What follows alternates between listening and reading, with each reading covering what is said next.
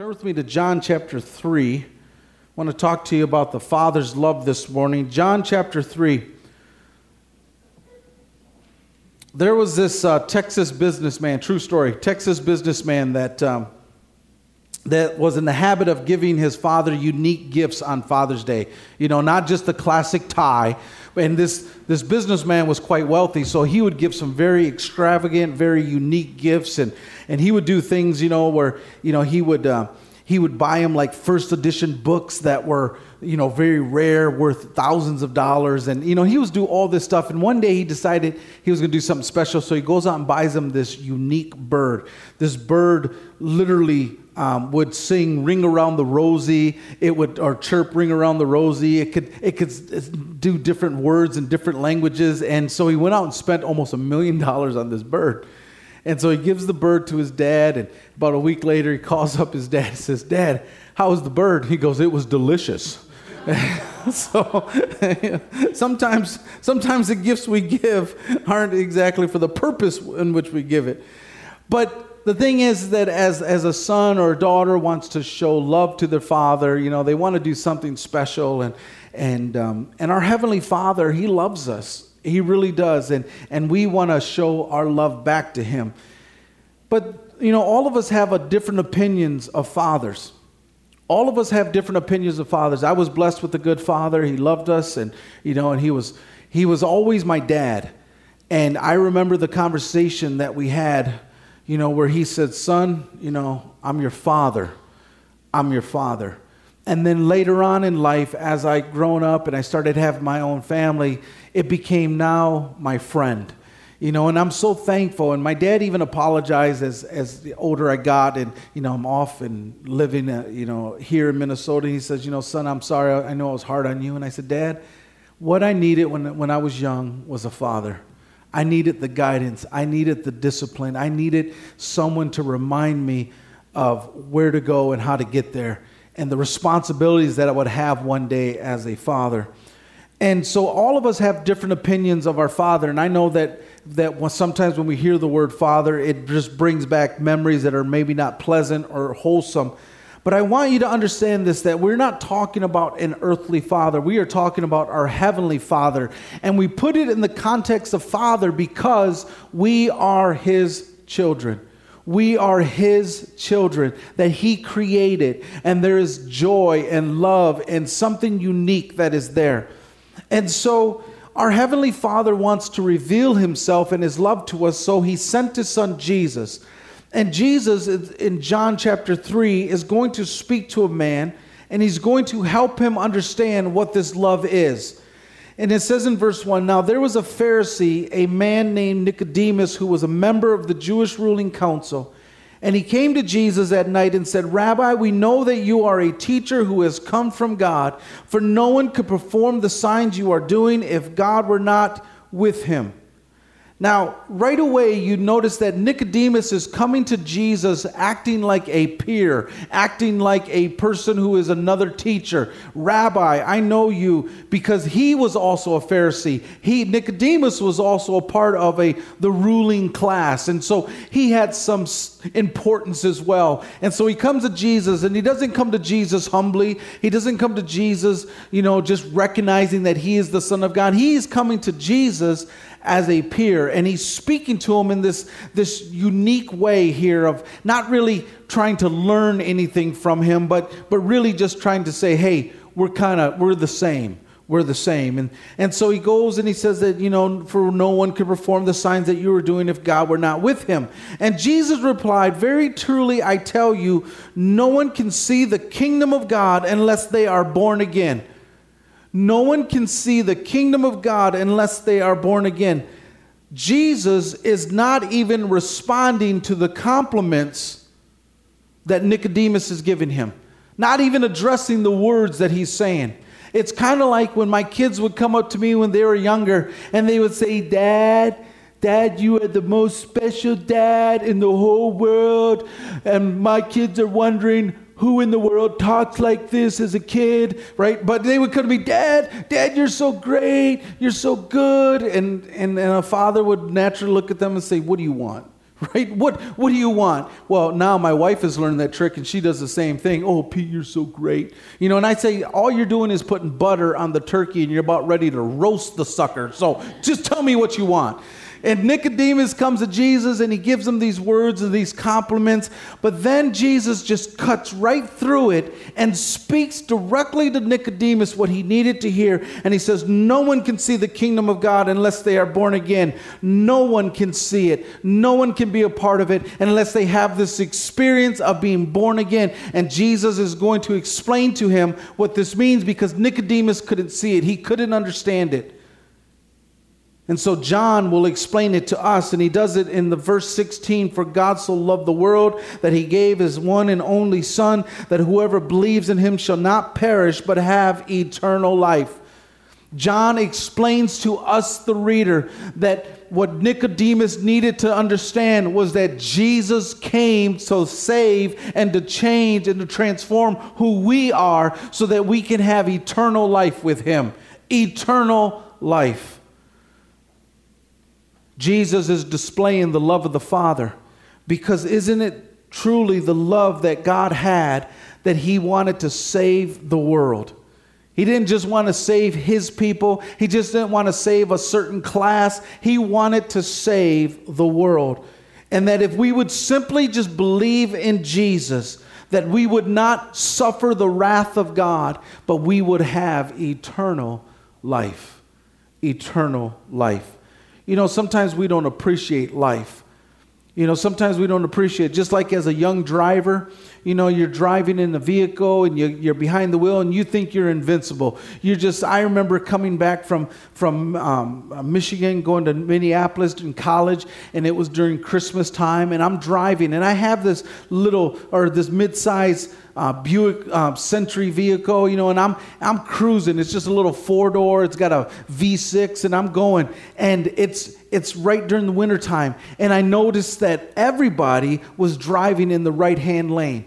Everybody's driving in the right-hand lane, and they're going like twenty miles an hour. And I'm thinking, what are these people doing? Don't they know there's two lanes on this highway? And so as a young man, I get on that side, and I'm boom, I'm flying, I'm going sixty miles an hour, and I'm just laughing at everybody as they go. Now, you thinking I'm going to end up in the ditch. I didn't. I drove, I drove all the way, and I beat everybody. But then, a few years later, after I wanted to take my wife to go meet my folks in Michigan, we're driving back, and I end up hitting some black ice, lost control of the vehicle, end up in the ditch. Praise the Lord, we didn't get hurt. We lost the truck, but didn't get hurt. And then you realize, wait a minute, there's a little more respect that you need to have on the road. And when you understand the depth of God's love, you begin to see him in a whole different way. You begin to have that appreciation that he wants to give us eternal life. And he did it through his Son. And so just real quickly this morning, I want to give you three things about the Father's love. First of all, the Father's love sees. The Father's love sees. Luke six thirty-two says, if you love those who love you, what credit is that to you? Even sinners love those who love them. You see, the Father's love goes beyond just his children. It's to the world. Now, sometimes we don't like certain people. And I know we don't like to admit that in church, you know, but it's true. There are times where people that bug us, people that just get on our skin, people that we don't get along with, people that that we just, man, it would be, be nice if I didn't see them. And sometimes we have those feelings, and we look down on someone, and we just don't have the patience and the care. But man, someone who you love, someone who you've missed, someone that you are friends with, you see them and you want to put your arms around them and say, hey, how you doing? But the Father goes beyond just the niceties. He sees the world. He sees the world. And and sometimes, you know, we, we watch different activities. And I used to watch Cops all the time. It's not on anymore, but but you know, I used to enjoy Cops. It reminded me of home so much, you know, and I just I loved it. And and you know, the older I got, the more I began to feel sorry for those people. Yes, they were doing bad things. Yes, they were breaking the law, and yes, they deserved the punishment they did. But somewhere along the line, as the older I got, I realized somewhere along the line they missed God's love. They missed it. And they and, and so I began to see beyond that, and it was harder to watch Cops. It wasn't just entertainment, it was almost sorrowful, because you see that somewhere along the line someone missed God's love. And that's why the Father, or Jesus, tells us, don't just love people who love you, love everyone, because the Father sees the world. So maybe that coworker that you don't get along with, maybe that person that you don't get along with is the very person you need to show kindness to and to show love, because that's what the Father does. Our Heavenly Father's not like us. He sees the world, the whole world. First John four sixteen says, and we know that, so we know and rely on the love God has for us. God is love. The very being of who He is is love. And we need to get past ourselves and be like the Father and love others. His love is not narrow like ours, because, you know, sometimes we have a very narrow focus of what love is. And usually it's what you do for me, right? Because if you make me feel good, I'll, I'll love you. If you take care of me, I love you. But our love is very narrow. But God's love is bigger than that. When you're going through tough times of suffering, God sees you just like He saw Israel when they were slaves in Egypt. When you are at your lowest point, God sees you. God loves you, just like when Peter denied Jesus Christ, the time when Jesus needed him. When you're running from His love, God sees you, just like Jonah. When he was in disobedience, when he was clearly running from God, God still saw him. And when you're living in sin, just like David and Bathsheba, when he had the affair and then he goes and murders her husband, God still sees us and He loves us. He doesn't want you to do those things. He doesn't love sin. He loves you. And He sees beyond the moment, because He loves you. And that's the kind of love that we need to have. The Father sees. His love sees. The second thing is His love moves. His love moves. It's in action. It has to do something. Back in two thousand four, when we had all of our kids living in the house, all two of them, and uh, Olivia was on her way, and we were living in our apartment, and, and you know, we put the boys to bed. And uh, my wife learned this trick. The earlier you put them to bed, the more peace would come into your life. So, you know, she would get in bed around seven thirty, eight o'clock, and, and just get them upstairs. And, and you know, the boys, they, they just wanted to play, and, and uh, Pete was three, and Tony was two, and, you know, so... So mom takes them upstairs and puts them in the room. And they had they had cribs and beds right next to each other, right across from each other. And so I don't know what happened, but I know this, that they're playing and screaming and yelling. And, and I do the fatherly thing. Hey, quiet, go to bed. You know, and and, uh, and it was quiet for about a couple seconds. And they start playing again. And, and you know, and then Pete probably hit Tony, and Tony starts crying. Tony threw something at Pete. Pete starts crying. And it was going on like this for a minute. But then all of a sudden, you heard this scream. And instantly, my wife knew something was wrong. And she got up and sprinted upstairs and saw my son Pete laying there, and his arm was broken. Instantly, because of the love of a mother, she knew something was wrong, and she had to move. The first thought I thought was, oh, man, I'm going to have to go up there and spank those boys, you know, because mom's upset. But I didn't realize what was going on. I wasn't in tune as, as much as she was. But because of love, she moved. And that's exactly what the Father does. When He sees you, He moves towards you in action. That's why the Bible says He gave His one and only Son. He moved on our behalf.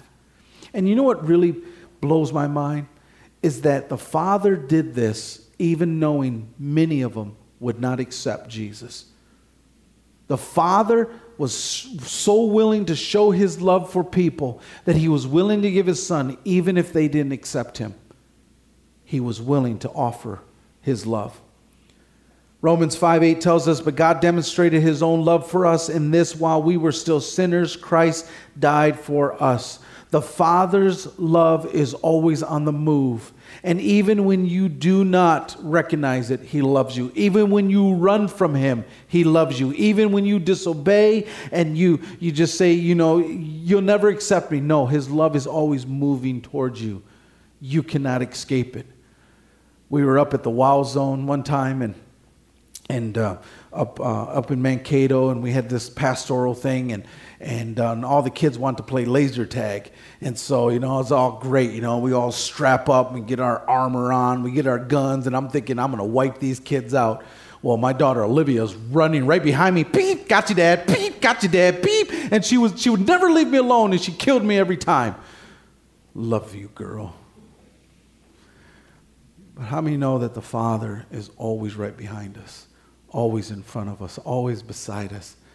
And his goodness and his love is always being shot towards us, even when we're running, even when we're trying to hide. That's how much he loves. And so the Father's love moves. The Father loves move. Not only does he see, not only does he move, but the last point is that he saves. He saves.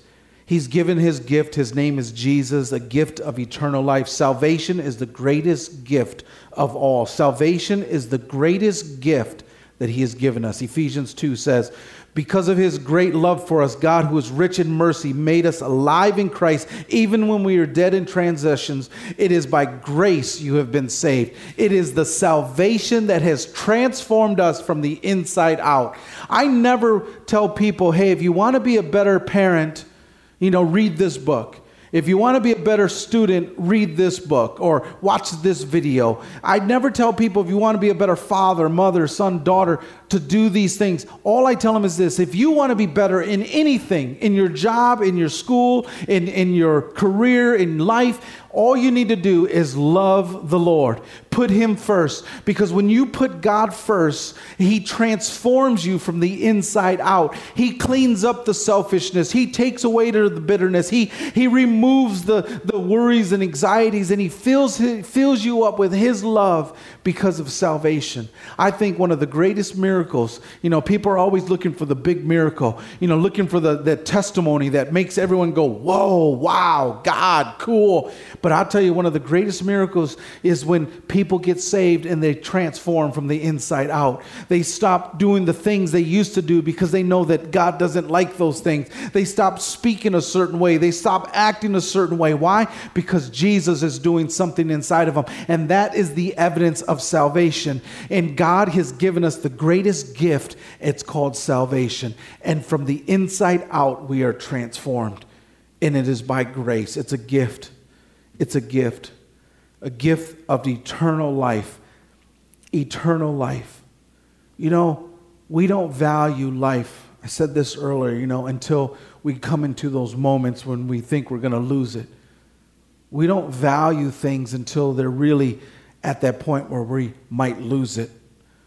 But God has given us eternal life to be with him forever. And I want you just to take a moment that we deserve to all burn and suffer for eternity for the things that we've done. You say, well, wait a minute, Pastor. I didn't ask to be born in this world. I didn't ask to be condemned.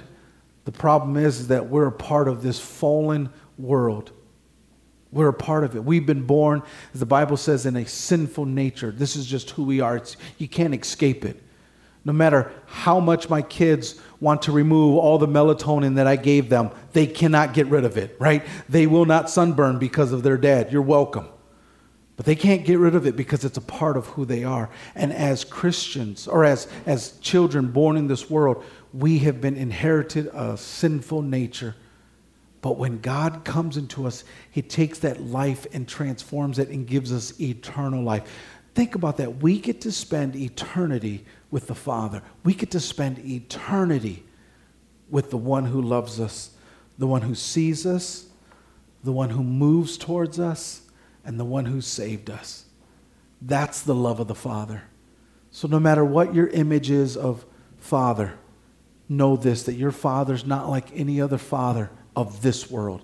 He is why we call him, he is why we call him the Heavenly Father, above the standard in which we consider Father. He's the Heavenly Father who sees you, who moves towards you, and who saves you. And we recognize that because of his Son, Jesus Christ, who came to this world, died for us to offer eternal life. I pray we never forget the simple principles of his love. I pray we never forget. I pray I never forget that. I always want to be sensitive to knowing how much the Father loves me, because it moves me and drives me closer to him. And so I pray you have that kind of appreciation towards Jesus as well, and to discover who the Father is. If you're here and you don't understand, or you're struggling with the love of the Father, hey, just take it. It's a gift.